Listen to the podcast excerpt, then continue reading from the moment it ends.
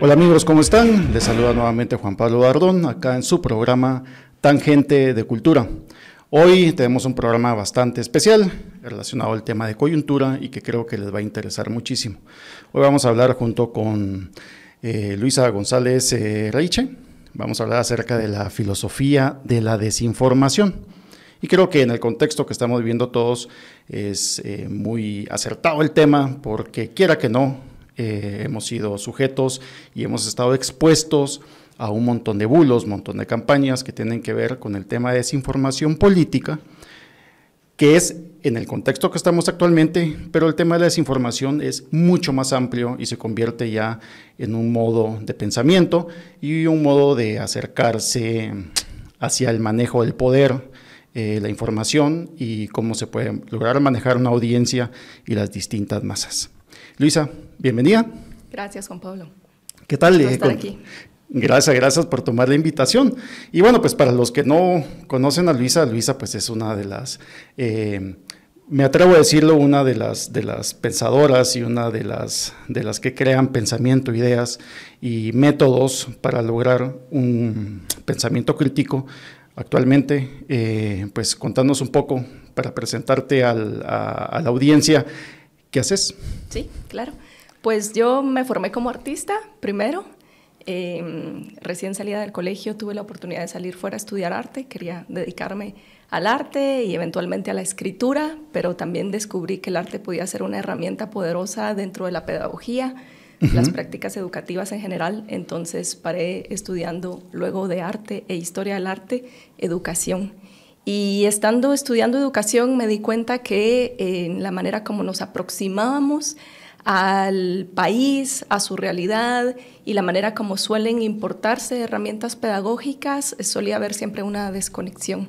Y eso fue lo que me llevó luego a estudiar historia primero, una maestría en historia y luego una maestría en filosofía, con el propósito de complementar justamente el pues mis capacidades de proponer herramientas pedagógicas. Actualmente me dedico a, hacer consultorías educativas y también estoy eh, trabajando con la Universidad Rafael Andívar, donde doy clases de filosofía y coordino las maestrías de filosofía y literatura.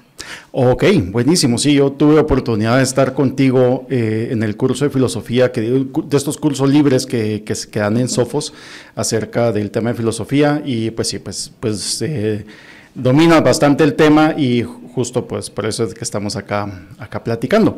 Pues bueno, yo creo que eh, Luisa, tienes idea de cuántas campañas o cuánta desinformación te llegó al celular y con qué frecuencia te estuvo, te estuvo llegando. Sí, bueno, creo que tengo la, la, fortuna de no pertenecer a muchos grupos familiares y de aquellas tías que suelen mandar todo tipo de estampitas religiosas a cadenas políticas. Entonces, quizás por ahí yo directamente no fui tan bombardeada, pero sí estoy al tanto y salieron también varias noticias. Un reportaje de Quorum salió hace un par de días, ¿verdad? Donde justamente se mostraba todas esas cadenas tremendas de total manipulación de la información que estaban circulando, ¿verdad? Totalmente. Y hay un y, estas cadenas tienen una, una, característica, que es decir, eh, se basan en la confianza.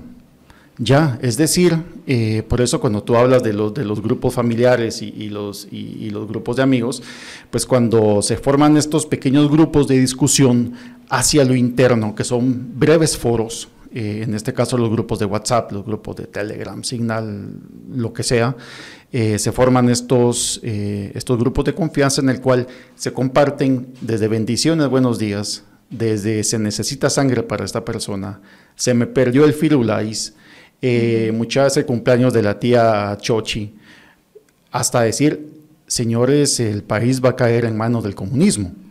Ya, entonces esto se vuelve bastante, bastante común, se vuelve, y es una práctica que se ha vuelto bastante aceptada y que, y que tiene de credibilidad sobre quién es el emisor y quién es el receptor y cómo se está replicando todo esto.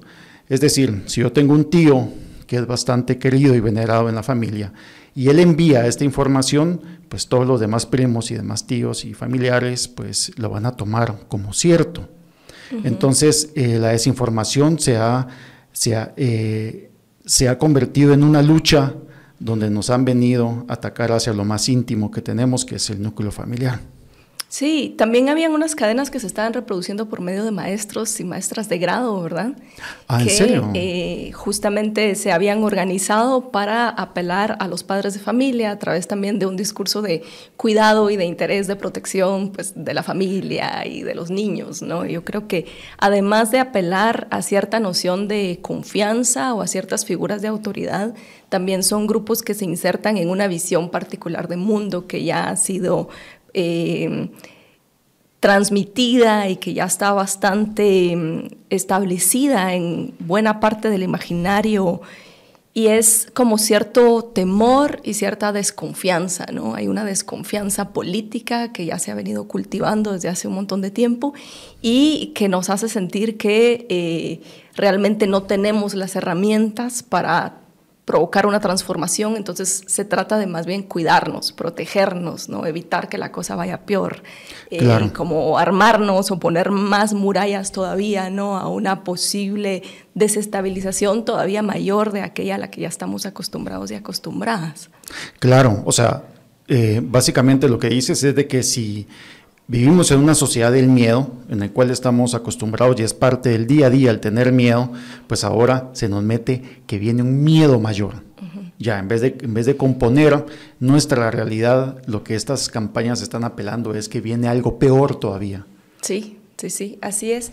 Eh, y me parece bien interesante también pensarlo desde ese sentido de temor y de negatividad, porque es la manera de operar de la política neoliberal, ¿verdad? Del pensamiento uh -huh. neoliberal en general y creo que del capitalismo contemporáneo o el capitalismo avanzado, ¿no? Donde sí existe aparentemente un interés eh, desde lo que se llama una necropolítica, ¿verdad? Okay. También de llevarnos a pensar de manera catastrófica, casi apocalíptica, ¿no? Uh -huh. Que no es una visión que se aleja de la visión cristiana, por ejemplo, Total. que está esperando como de una salvación divina, pero ahora estamos esperando una salvación tecnológica, por ejemplo, claro. ¿verdad?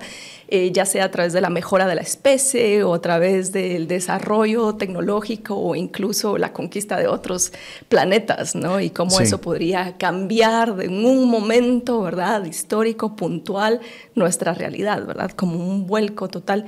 Eh, existe, creo yo, todavía ese imaginario, pero está íntimamente ligado a esta visión negativa, de tristeza, diría Spinoza, el Ajá. filósofo, ¿no? Sí. Eh, lo que le interesa al poder es mantenernos tristes. Total. Esto, esto, esto es muy importante y creo que empata porque hay, hay, que aclararlo, esto no es de este año, esto no es de 2023, esto como tú mismo dices es una cuestión de establishment, es una cuestión de sistema, o sea, esto es sistémico, esta, eh, este miedo que se viene acarreando y lo cual pues ha derivado en temas como, como el Brexit, uh -huh. como la elección de Trump, eh, en Bolsonaro en Brasil, eh, etcétera, que está apelando hacia una derecha ultra tradicional, ¿verdad? Que está diciendo, eh, miren, el mundo es un monstruo, blindémonos contra él.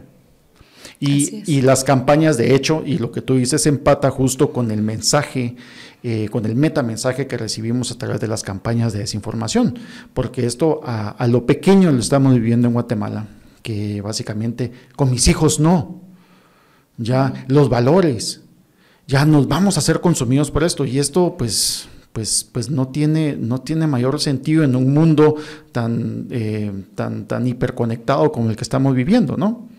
Sí, eso es bien interesante porque creo que al mismo tiempo de esta suerte de retorno de un pensamiento de derecha, un pensamiento ultraconservador, también hay una suerte de contraataque o una estaba pensando yo en la época de la contrarreforma hace unos días, Ajá, ¿no? Sí. Como una búsqueda de, de, reforma, porque no se puede negar que sí ha habido un avance de, considerable de las luchas sociales, ¿no? Ha habido sí. un avance de la lucha antirracista, de la lucha transfeminista, y esto ha dado paso también, digamos, a una respuesta bastante más intensa de parte de este pensamiento ultraconservador.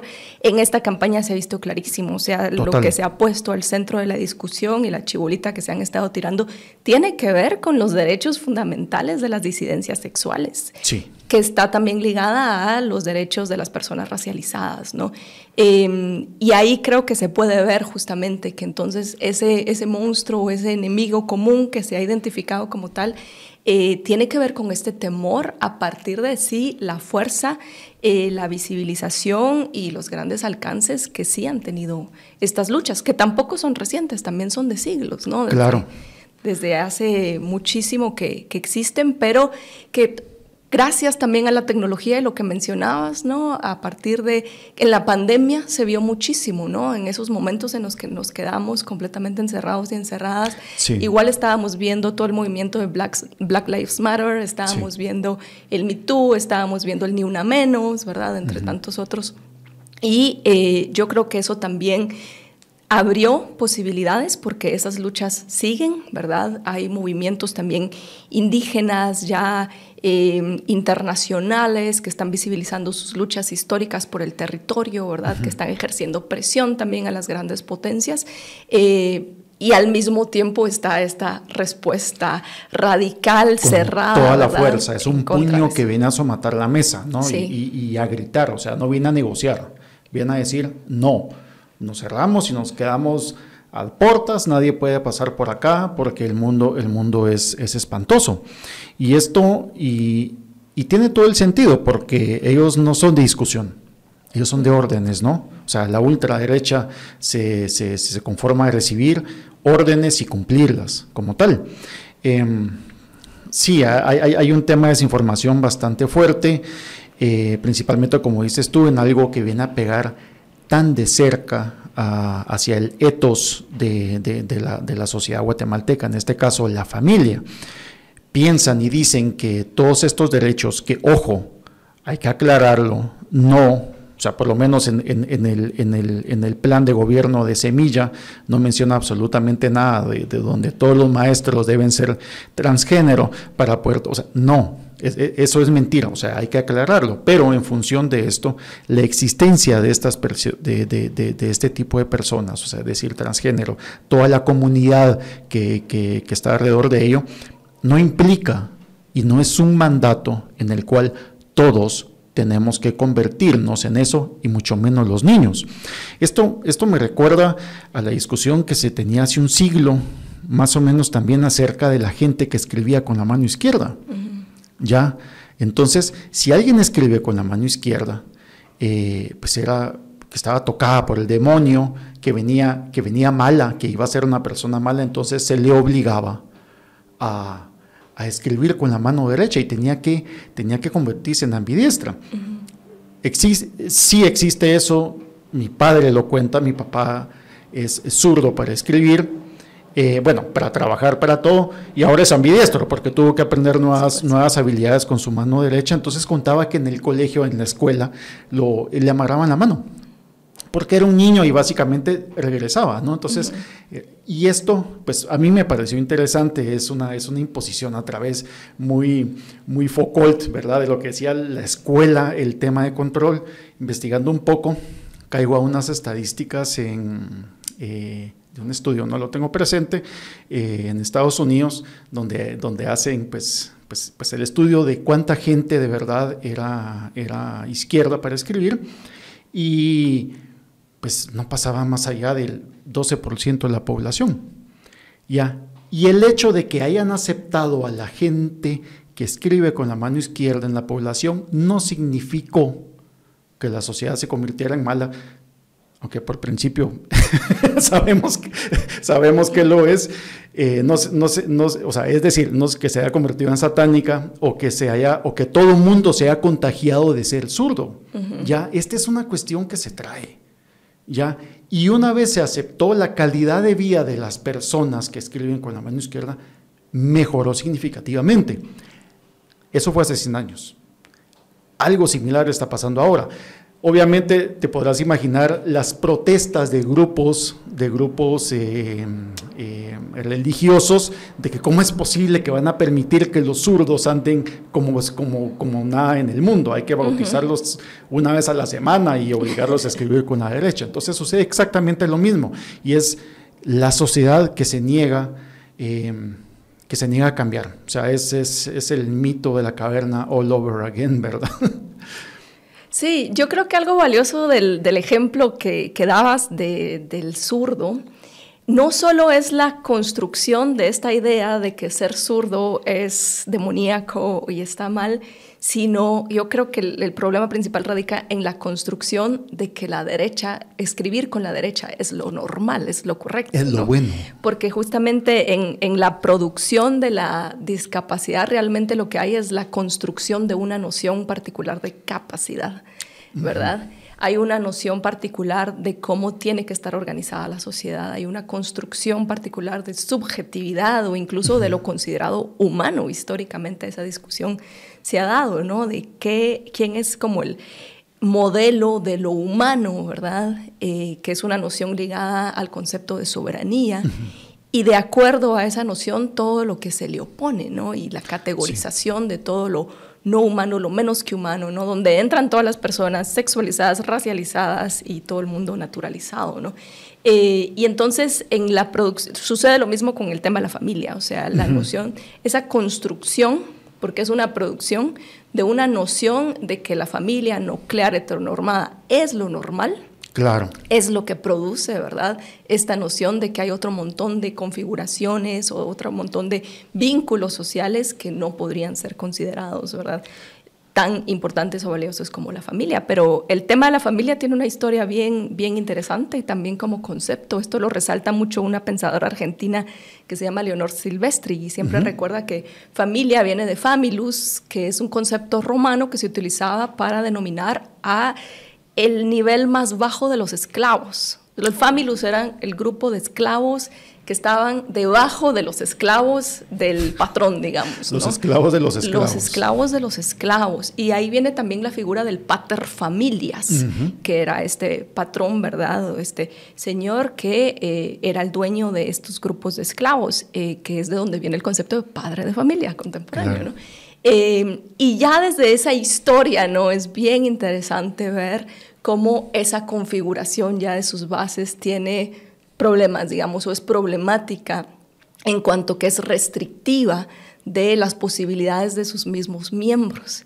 Y bueno, ya mucho después eh, Engels tiene este tratado, ¿verdad? Muy famoso sobre la familia, la propiedad privada y el Estado, donde justamente analiza cómo la configuración familiar, que es muy, muy reciente, ya es moderna, digamos, de eh, esta familia organizada, padre, madre, hijos, se fue dando tal cual en función de la producción capitalista, ¿no? Entonces, es algo bien, bien reciente. Y ya que mencionaste Foucault, el mismo Foucault decía, el, el hombre o el ser humano es una invención bien reciente. Sí. Eh, y esto quiere decir también entonces que está abierta a, cuestionamiento y a transformación también constante, ¿verdad? Eh, no existe tal cosa como una configuración natural, así como tampoco existiría una forma biológica natural o por norma de escribir con la mano derecha. ¿verdad? La escritura es un buen ejemplo porque tampoco evolutivamente la capacidad de escribir fue desarrollada en, nosotros. Es una adquisición ya cultural. Cultural, sí. Te podrás imaginar lo que esta gente pensaría cuando en el Egipto antiguo o los mayas o los aztecas escribían con las dos manos, ¿no? ya estaban armando, o sea, es, es un rompimiento, es, es, como, tú, como tú mismo dices, es una construcción cultural que responde a su tiempo, a lo que estamos viviendo. Y, justo por eso volvemos nuevamente al tema de la desinformación, donde cual la mayoría de esta desinformación empata directamente con la información de campaña de la UNE, en este caso para la segunda vuelta. A mí me, me sorprendió muchísimo eh, que, el plan de gobierno y la campaña de ellos parte de la negación. No es una propuesta, es una negación. Total. Ya, entonces a partir de eso están encuadrando literalmente cómo es que debe funcionar eh, la cultura, el Estado y la familia guatemalteca. O sea, por lo tanto, todo lo que está fuera de eso es penado, moral y próximamente penalmente, ¿no? Sí, que no es tan reciente, ¿verdad? La tendencia del negacionismo. Existe un negacionismo en muchos sentidos. El negacionismo del calentamiento global, ah, ¿verdad? Ahora ya denominado ebullición global, ya estamos un poco más adelante. Eh, pero también hay un negacionismo del género, ¿verdad? Como construcción o como producción social, como mencionábamos, ¿verdad? Eh, y hay un negacionismo también de, que, eh, de, la diversidad en general, ¿verdad? Y de la realidad como una dinámica en constante transformación.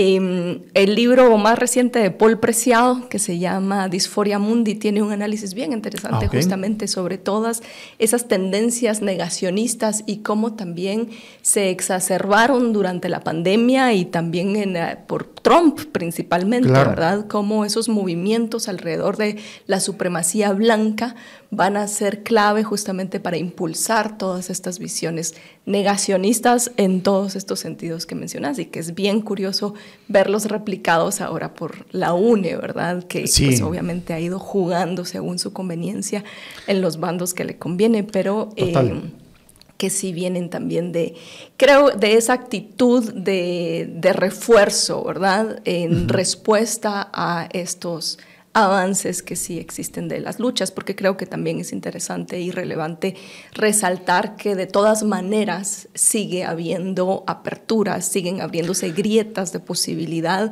Eh, ya ni siquiera solo al margen, ¿verdad? Sino también como parte de esa misma dinámica de imposición y de eh, regeneración que se sí, eh, Pues, pues si lo vemos de esta manera, al final de cuentas, los grupos conservadores y la ideología ultraconservadora es la eterna perdedora. Ya, hacen mucha bulla, pero siempre pierden. Porque si no, si ellos no estuvieran ganando, estaríamos en la Edad Media. Ya, o sea, si ellos seguirían ganando, estaríamos en la Edad Media. Ya, o sea, los ultraconservadores van perdiendo día con día, van perdiendo. Y eso obviamente lo saben, lo sienten, lo perciben, lo huelen y se dan cuenta a través de, del mundo hiperconectado que, que todo está cambiando. Y eso causa demasiado pavor, ya, y causa demasiado miedo. Entonces, nuevamente, mamá de los pollitos, vénganse todos acá, debajo de mi ala. Pero, pero el mundo sigue avanzando y, van a seguir perdiendo. O sea, eh, esto así es lastimosamente, señores ultraconservadores. Ustedes son eternos perdedores, ¿ya?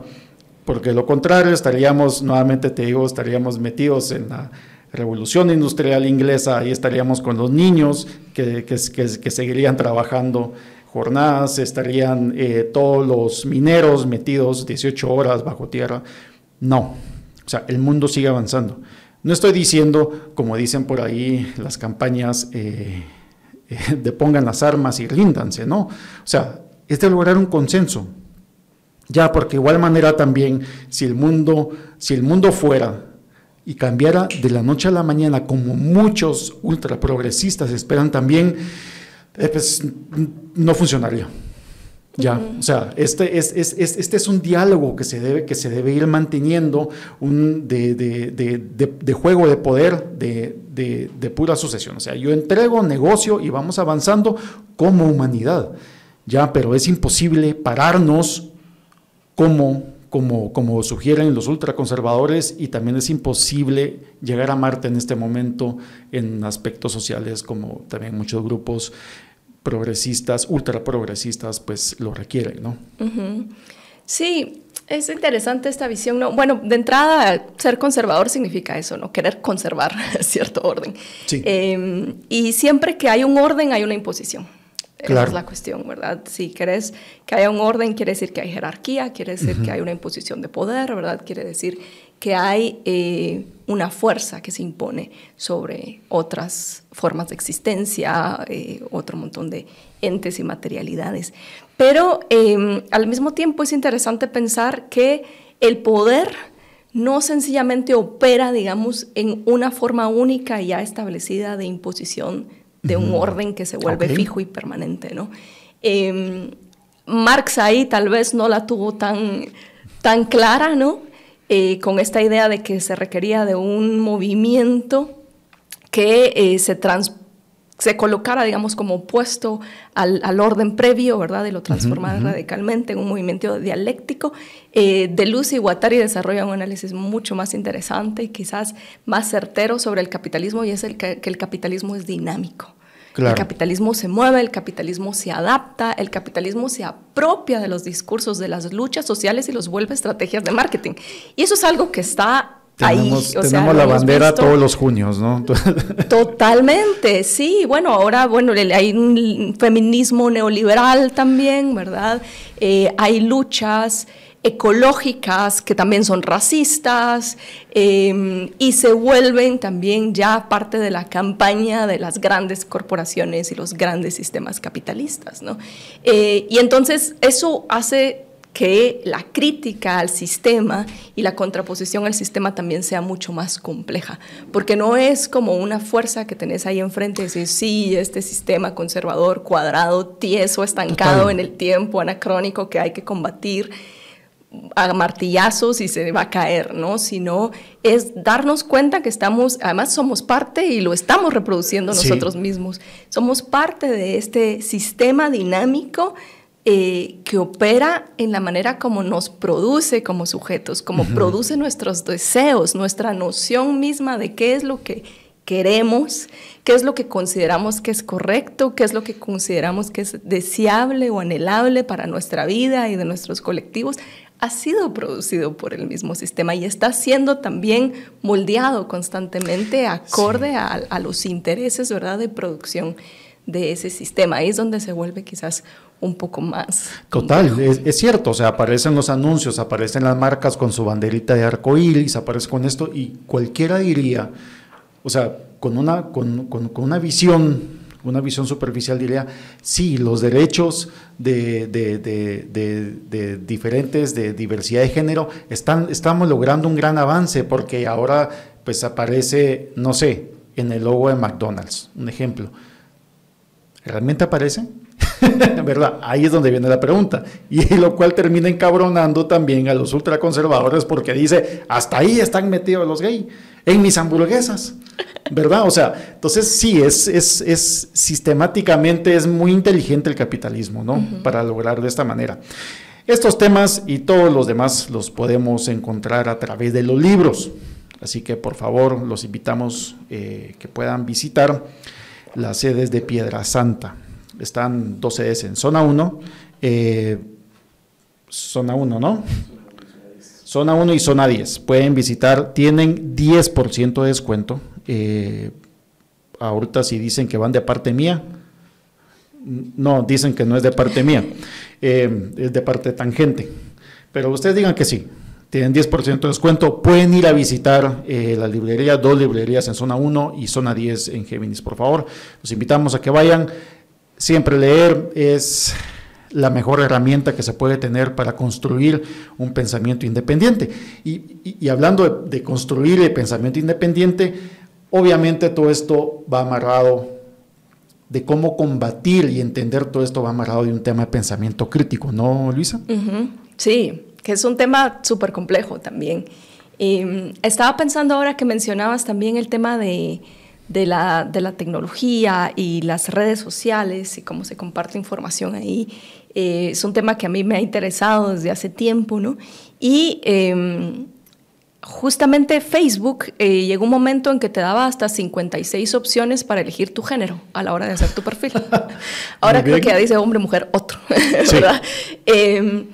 Pero justamente creo que es un buen ejemplo de cómo se incorpora, ¿verdad? Esta noción es una de política identitaria, que es bien, bien arriesgada. Muchos, muchos filósofos la han cuestionado y la han trabajado profundamente. Paul Preciado entre ellos, pero también de Lucy Guattari hablaban del problema de, de la rostridad, de la construcción de una identidad que te hacía el blanco para el poder, ¿no? Una vez decís yo soy tal cosa y te colocas como etiquetas muy claras y te fijas a ti mismo como una identidad eh, allí, entonces el poder lo que hace es identificarte y apropiarse de tu forma de ser y hacer uso, ¿verdad?, de tu construcción de deseo para venderte algo, ¿verdad?, para imponerte algo. Y es algo que vemos justamente funcionar ahí. Pero al mismo tiempo, habría una gran contradicción entre nuestra posibilidad de ponernos hasta 56 formas de identificación o de género en Facebook o en cualquier red social cuando sabemos que esa tecnología está siendo producida a partir de la explotación de territorios colonizados, ¿verdad? Eh, donde viven mayoritariamente poblaciones racializadas y que están acabando con ecosistemas enteros. Sí, o sea, esto, esto, yo, creo que estamos llegando a, una construcción. Empezamos desde campañas de desinformación que nos llegan al WhatsApp, que esas campañas de desinformación son para lograr el poder político adentro de un pequeño país centroamericano, ¿ya? Y que estas campañas de desinformación apelan hacia, hacia el ser ultraconservadores en nuestras maneras de ser, pero estas campañas también responden a un sistema más grande, que es el sistema actual que, que, tenemos y que es innegable, que es que, que, por el momento no tenemos por dónde salirle, que es el capitalismo. Y el capitalismo lo que termina haciendo es que se aprovecha el poder político para lograr el poder económico. ¿Ya? Y, y, de esa manera mantener esa, esos, esos, esos hilos que, que se generan a través de economía de consumo, ¿no? A nivel global. Claro, pero también em, son dimensiones que están ligadas entre sí o que incluso la manera como están o como operan estas redes le funciona a estos grupos ultraconservadores, ¿no? Porque realmente son técnicas de producción de verdad, decíamos, ¿no? Eh, te posibilitan moldear la realidad acorde a tus intereses. Es como están diseñados estos sistemas, cómo operan sus algoritmos. Lo que les interesa es venderte contenido, eh, no transmitir información. Eso es algo que hay que recordar siempre. La función de las redes no es que se transmita información, no es que nos comuniquemos eh, de manera ordenada, ¿verdad? Y clara, sino es vendernos algo, a partir también de vender nuestra información personal a esas grandes empresas y corporaciones que luego te quieren vender algo de vuelta. Muy, creo, creo, que, creo que es un hallazgo eh, muy importante este, es decir, las redes sociales definitivamente, por muchos medios de comunicación que existan, por muchos pensadores independientes, por muchos periodistas, eh, eh, escritores, artistas, al final de cuentas lo que venden es contenido, no es información. O sea, es decir, adentro del contenido cabe la información, la desinformación, las campañas negras, la misinformación, o sea, eh, teorías conspirativas, todo es contenido y si es contenido vende. Va a haber un mercado para tal. Y, creo que dices algo, algo muy importante al momento de que Facebook también te da las 56 opciones para definirte como eh, en tu género, también es una manera, o sea, Facebook es, es, un ejemplo de cómo funciona el sistema, ¿no? Entonces es una manera de circunscribirte en algo y es fácil atacar a eso. Y por eso es de que, de, de, de que, de que la idea eh, conservadora de que no asumirse y ser vocal como alguien como alguien eh, gay, por ejemplo, eh, porque inmediatamente se vuelve blanco de ataque. Ya, entonces es decir, mejor quédate calladito y todo mundo sabemos de la cantidad de personas eh, pues, pues homosexuales y lesbianas que trabajan para el poder, pero que son callados, ¿verdad? Ese es el gay aceptado, ya es el que no es loca. ¿verdad? Es el que no es vocal de eso, es el que no exige derechos. Sí, es un poco el calladita te ves más bonita, ¿no? Total. Em, y eso es lo que justamente em, destantea a este, a este sistema. Pero ves que incluso a nivel de redes, cuando te, aparecen los contenidos acorde a cómo el algoritmo entiende tus intereses, ¿verdad? Eso definitivamente es así quienes vemos tangente tenemos ya una suerte de interés previo en informarnos y en seguir, ¿verdad?, las discusiones que se dan en tangente, pero hay muchísima gente a la que le vendría de perlas a enterarse de la información que se comparte, a la que no le llega o no le aparece, o si es que asoma por ahí, ¿verdad?, ya es de una perspectiva de antagonismo, ¿verdad? Ya es desde la perspectiva de eh, pues sacar la espada y el escudo y contraatacar de alguna manera, ¿no? Y eso tiene que ver precisamente con cómo ya está diseñada eh, esa función de cómo se manejan los contenidos a nivel de, de redes sociales, ¿verdad? Y ahora incluso con la inteligencia artificial y el chat GPT, ¿no? Que sí. Justamente también lo que sucede ahí es que hay un algoritmo que ha sido diseñado, luego si hay un proceso de machine learning, es decir, hay una suerte de eh, autopoiesis, dicen, o de aprendizaje, ¿verdad? Propio que se va dando en la máquina, pero ese aprendizaje se da a partir de esa programación inicial que un ser humano, probablemente blanco, europeo, con propiedad privada, parte de una familia heterosexual o heteronormada, hizo. Y esa es la razón por la cual la inteligencia artificial sigue reproduciendo discursos colonialistas y patriarcales al día de hoy, cosa que pocas veces se pone en discusión y es tremenda, ¿no? Porque también eh, hay una, una, una gringa eh, filósofa, pero también experta en tecnología, que tiene un libro que se llama Weapons of Math Destruction, ah, eh, que justamente analiza cómo toda esa programación y todos los procesos de Machine Learning y de diseño algorítmico están fundamentados por la visión iluminista, ¿no? filosófica, tradicional de lo que significa ser humano, lo que significa pensar, lo que significa razonar, ¿no? Y cómo eso ya implica entonces el dejar por fuera experiencias eh, de modos de existencia no normativos. Total, hay un, hay un TikTok fabuloso, eh, en algún lado lo tengo guardado, eh, que habla eh, pues hay un chavo hablándole a la cámara que está haciendo una conversación consigo mismo y le dice, pues al final de cuentas,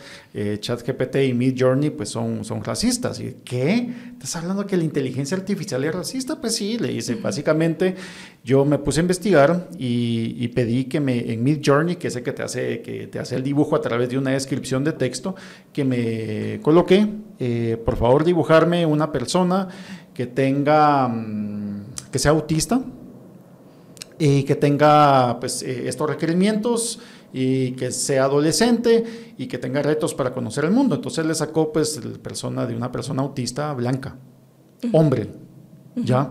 Entonces eh, le dijo, sí, pero es que obvio, ese es, ese es un dibujo, es un requerimiento que tú estás viendo. Lo repetí 112 veces y 112 veces me dio personas, hombres eh, con problemas autistas. Hice lo mismo pidiendo terroristas.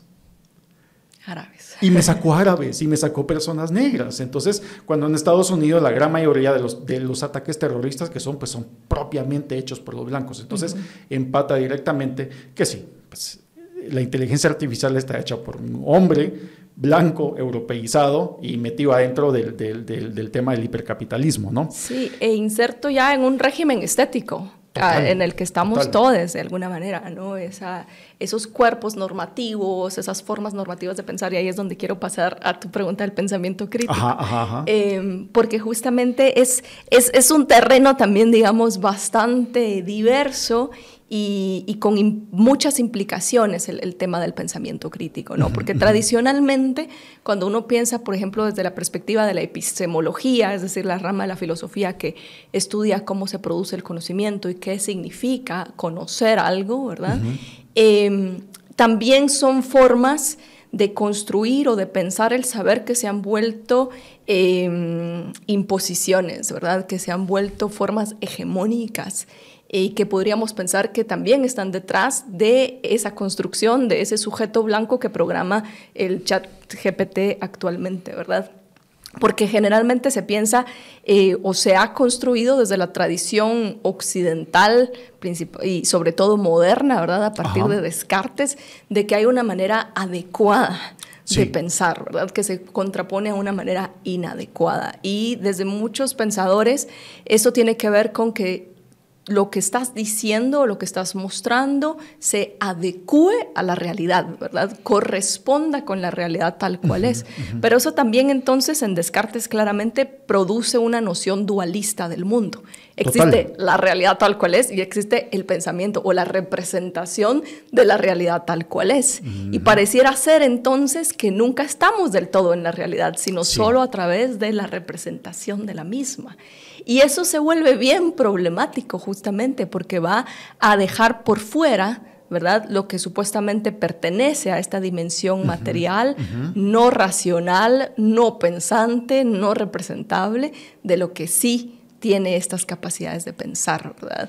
Y ahí es donde se va a colocar de nuevo al hombre blanco, racional, heterosexual, con propiedad privada, etcétera, etcétera, ¿no? Entonces, em, la epistemología, digamos, también se juega en ese terreno. En la época actual, muchas pensadoras, principalmente a partir de la influencia del feminismo, ¿verdad? Que su gran aporte va a ser colocar al cuerpo, ¿verdad? De regreso y a la experiencia carnal de regreso al centro Em, va a tener que ver justamente con el mostrar la imposibilidad de separar ética de epistemología. Ok, muy bien. La misma Hannah Arendt, cuando hace su análisis de Eichmann, que es este em, nazi que había sido el operario principal, ¿verdad?, del genocidio, cuando hace su análisis, ella dice, bueno, sí, lo que le pasa a este señor es que no pensaba de manera adecuada, pero no estoy pensando en términos de que no tenía la información correcta, ni tampoco en términos de que no sabía razonar, sino en términos de que no era capaz de ver las consecuencias de sus actos, las consecuencias de las decisiones que estaba tomando. Lo que vemos en Eichmann, dice Arendt, es pura y dura negligencia. O sea, es alguien que tenía conciencia de lo que estaba haciendo y le valía. Total. ¿Verdad? Eh, y entonces eso también nos hace pensar de otro modo el tema del pensamiento crítico desde el punto de vista epistemológico tradicional, de que, bueno, no se trata solo de corresponder con la verdad, no se trata solo de tener las buenas razones, ¿verdad? Eh, sino más bien cómo podés pensar justamente ya no tampoco en términos como de diferentes compartimentos de la realidad, sino como la realidad es compleja, es dinámica, decíamos hace un rato, y cómo nuestras formas de operar y ser en el mundo tienen implicaciones reales y materiales, ¿verdad? Muchas veces inmediatas en esa, en esa realidad. Em, y ahí regresaría también a Spinoza. Spinoza también habla de conocimiento adecuado o inadecuado, pero totalmente desde una posición crítica al dualismo de Descartes, ¿verdad? Porque eh, ahí es donde dice em, Spinoza que el conocimiento inadecuado realmente tiene que ver con la manera como te relacionas con el mundo. Y ese conocimiento inadecuado se deriva justamente de relacionarte con cuerpos que te descomponen, dice él. ¿No? Porque desde ese punto de vista, para Spinoza, todo lo que existe tiene un deseo intrínseco de permanecer en el ser. Esa es una visión vitalista que el feminismo posthumanista o los nuevos materialistas recogen hoy. Y es la visión de que si hay, digamos, una fuerza vital o algo que caracteriza la, la realidad material, es como una potencia de ser, de existir. ¿No? La física cuántica hoy dice, sí, así es, ¿verdad? Sí, claro. Las cosas, la, materia no se destruye, la energía no se destruye, se transforma, ¿no? Y, todo lo que existe busca siempre eh, existir, ¿verdad? Trata de matar a una cucaracha y te metes en una persecución interminable y ves que la cucaracha está luchando por su vida. Quiere vivir, no importa eh, lo, que haga. Exactamente, y eso es lo que lleva también a Spinoza a pensar que eh, no solo existe, digamos, no, se trata solo de una potencia como un deseo personal, voluntario, individual, sino que realmente esa potencia y esa fuerza de existencia es el resultado de nuestras relaciones. ¿verdad? Todos somos parte de, somos multiplicidades, ¿verdad? Estamos siempre inmersos, inmerses en sistemas, no solo humanos, no solo sociales, ¿verdad? Lo que consideramos el sistema social está íntimamente ligado a ecosistemas, ¿verdad? A las vidas y existencias de lo que consideramos no humano. Y la manera como se configuran esas relaciones es lo que posibilita que nuestra potencia de existir aumente o se disminuya. Claro. Y lo que llamaba entonces un conocimiento inadecuado para Spinoza va de la mano de las pasiones tristes. y lo que sucede es que cuando tu relación con otros cuerpos, cuerpos son cualquier forma de existencia, en Espinosa. Tu relación con otros cuerpos, digamos, te alimentas con algo que es dañino para tu cuerpo, ¿verdad? Eso te descompone y te produce tristeza. Que en Spinoza no es solo estoy triste, estoy de bajón, estoy de malas pulgas, sino es realmente disminución de tu potencia, es disminución de tu capacidad de actuar en el mundo, eso es lo que sucede. De actuar, de responder, de ser, ¿verdad? Y entonces si pensás en un discurso necropolítico, en un discurso conservador, en un discurso que está completamente en contra, ¿verdad?, de todas las posibilidades de existencia diversa, eh, lo que se está produciendo justamente es un estado permanente de tristeza en este sentido, ¿verdad? Y porque la manera de operar de este sistema, porque el discurso no solo es discurso, si nos fuéramos a Descartes diríamos, sí, sí, sí, son solo ideas, la realidad material es otra, pero no es así. Eh, esa discursividad es material, se materializa, ¿verdad? Moldea nuestra realidad, establece límites y establece también divisiones bien radicales, ¿verdad?, entre diferentes cuerpos, entre diferentes existencias. Imposibilita relaciones y produce relacionamientos bien restringidos.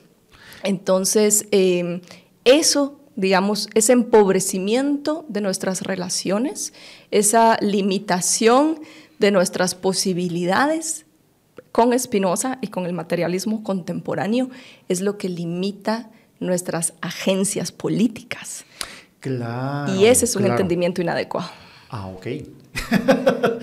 Eh, amigos, ¿quieren conocer más de esto? Eh, los invitamos por favor eh, a que vayan a conocer a kemic.gt o kemic.com. es una pues una librería en línea que tiene más de 10.000 títulos, tanto para descargar en versión digital como en versión física. Ustedes lo compran y se los llevan a su casa, a su oficina, o envíeselo a esa tía que envía memes de piolín y mucha desinformación, pues envíele pues algo ahí para que, para que le ayude a mejorar un poco el tema de, pues, de, pensamiento en general, pues al final de cuentas, eh, eh, o sea, la discusión que teníamos se convirtió en una discusión del pensamiento en general, de cómo es que nos hemos estado eh, manejando como sociedad. Y siempre es un gusto estar contigo, que cada vez que platicamos hay una actualización de nuevos conocimientos y, y, nuevos autores. yo creo que, que ya, ya, ya para, ir, para ir cerrando un poco todo esto, vamos a ver, consejos prácticos del día a día para la gente que, pues, pues, que se enfrenta a, este, a este pequeño tirano que cargamos en la bolsa y que nos está cayendo eh, pues, desinformación, misinformación, campañas negras. Y no solamente en el campo político, porque tarde o temprano, cada vez que aparece pues, el mes del orgullo gay, empiezan nuevamente las mismas personas a, hablar sobre esto. Eh, ¿Qué podemos hacer? ¿Qué podemos hacer para mejorar un poco nuestro conocimiento cómo nos podemos ir acercando para, pues, para aprender un poco más. Entiendo, más allá, creo que lo más fácil, estudia, saca una maestría, terminar el doctorado, o sea, pero, pero, pero más allá de eso, es decir, eh, ¿qué podemos encontrar? Porque también, también sabemos que, que, el mismo sistema educativo pues, responde a todo este gran sistema eh, pues, pues, eh, de, de, late capitalism que es el que estamos viviendo. Entonces, pero, pero ¿qué pudiéramos acercarnos? Sí, bueno, el, teléfono, como lo señalabas ahí, la tecnología en general es, es, un arma de dos filos, ¿no? Ya William Burroughs tenía un texto que se llamaba Heroína electrónica y ahora es una idea que también Paul Preciado recupera, ¿no? De que realmente esos aparatos funcionan a través de un sistema de eh, adicción. ¿verdad? Producen adicción. De hecho, la manera como liberamos cortisona cada vez que vemos una notificación en nuestro celular, ¿verdad? Activa el circuito de la adicción tal cual, ¿verdad? Y lo que tenemos ahora pues son adictos de ocho años en adelante. Eh, y eso es un tema también bien eh, particular porque problematizaría, yo creo que también más allá de seleccionar el contenido que viene dentro del celular, ¿verdad? O de informarte de manera más efectiva o eficiente dentro del celular, también eh, se requeriría de seguir indagando y seguir desarrollando una crítica a cómo también tu relación con este aparatito se inserta dentro de una lógica de poder particular y de hecho lo refuerza, ¿no? Eh, la batería de ese celular está hecha, ¿verdad?, con minerales extraídos de territorios que están siendo eh, violentamente, ¿verdad?, atacados y defendidos por poblaciones indígenas. el, caso de Níger, de lo que está sucediendo en estos momentos en África, es pero esto, esto nos da para otro programa gigante. Perdón, perdón, pues sí. Sí, sí. Em, pero luego también no, no se trata de, de, quedarnos, digamos, con esta sensación, ¿no? Tampoco, porque ahí estaríamos entrando atrás en la necropolítica, de que terminen el programa diciendo, sí, todo es pasión triste, yo estoy triste, de hecho... Espinocianos. porque de hecho no, la, la, visión espinosista es una visión afirmativa. O sea, Spinoza lo que te hace ver es justamente que si un pensamiento inadecuado o un pensamiento no crítico, diríamos. Realmente no se trata de tener claridad sobre todas las cosas, porque eso podría caerte en pensar que quien tiene claridad es Trump o Sandra Torres y que ahí es la vía correcta en algunos casos, ¿verdad? O que basta saber construir correctamente ciertos argumentos, ¿verdad? O tener las ideas ordenadas y claras para entonces hablar de manera certera. Y ahí tenés a los transhumanistas, ¿verdad? Queriendo conquistar Marte y reproducir todas las lógicas colonialistas e imperialistas en otros planetas, con su verdad científica dura, ¿verdad? Em, sino más bien pensar que tiene que ver con cómo nos relacionamos y cómo esas relaciones aumentan o limitan nuestras capacidades de operar en el mundo que es algo que tiene que ver directamente con la agencia política.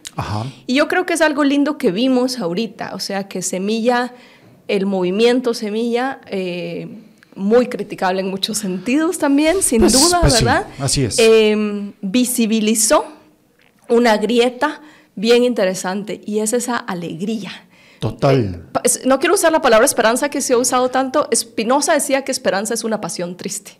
Ah, ok. Uy, eh, sí. Y es una pasión triste porque es una suerte de nostalgia por un futuro que en el fondo sabes que no va a llegar. Que no va a llegar. Ajá.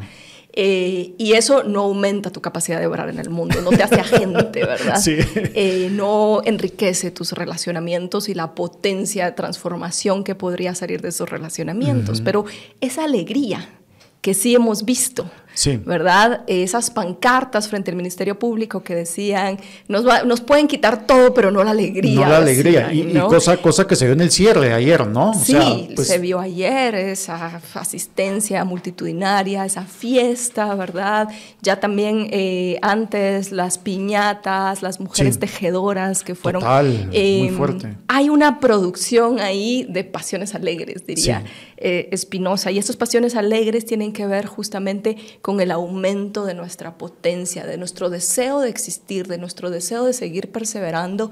Y eso es lo que va a producir nuestra capacidad de transformar, de agenciar. Em, entendido, digamos, como la producción colectiva, ¿verdad?, de posibilidades y de aumento de horizontes. Eh, y es interesante pensar entonces como un pensamiento crítico siempre tiene que ser creativo, y siempre tiene que estar nutrido por una visión afirmativa, por una visión vitalista, por un deseo eh, de, ser y, de, potenciar. Vamos hacia acá.